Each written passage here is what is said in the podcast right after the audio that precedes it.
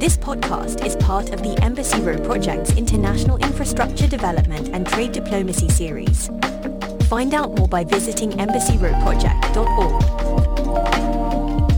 Dimbovit ZAR hosts Europe's first small modular reactor project and what you need to know. In the next seven years, around 2 gigawatts of electric power generation will be put out of service, raising two serious issues.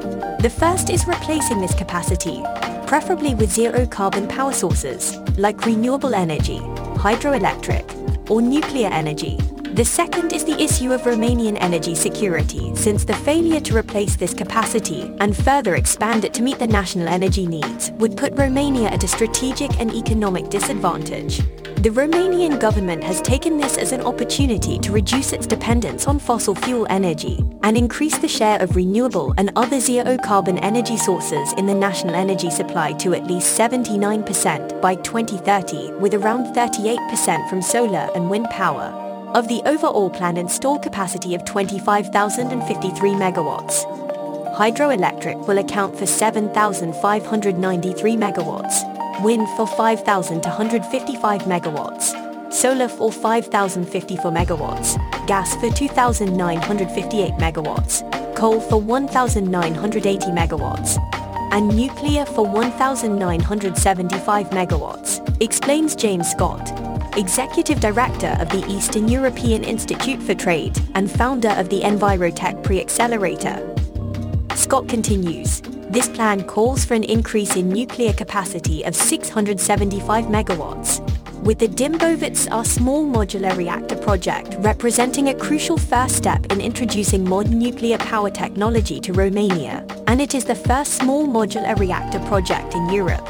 On a broader, strategic level, this is the first collaboration on nuclear energy between the US and an Eastern European country, based on the multi-decade partnership with the North American and European nuclear companies. We plan to advance our new nuclear energy projects in light of more than 30 years of safe and efficient operation.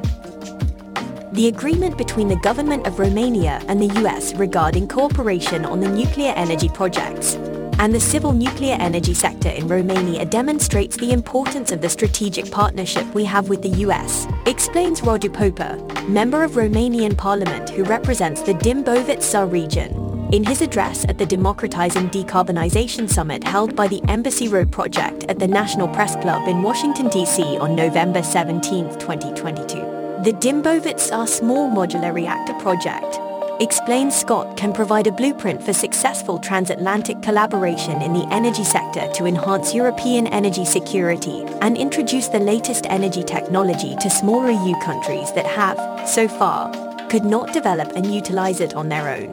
The role of the US in disseminating new technology has often been overlooked. However, with this project, global decision makers will be able to evaluate the impact of the strategic technology partnership between the US and its allies in Eastern Europe.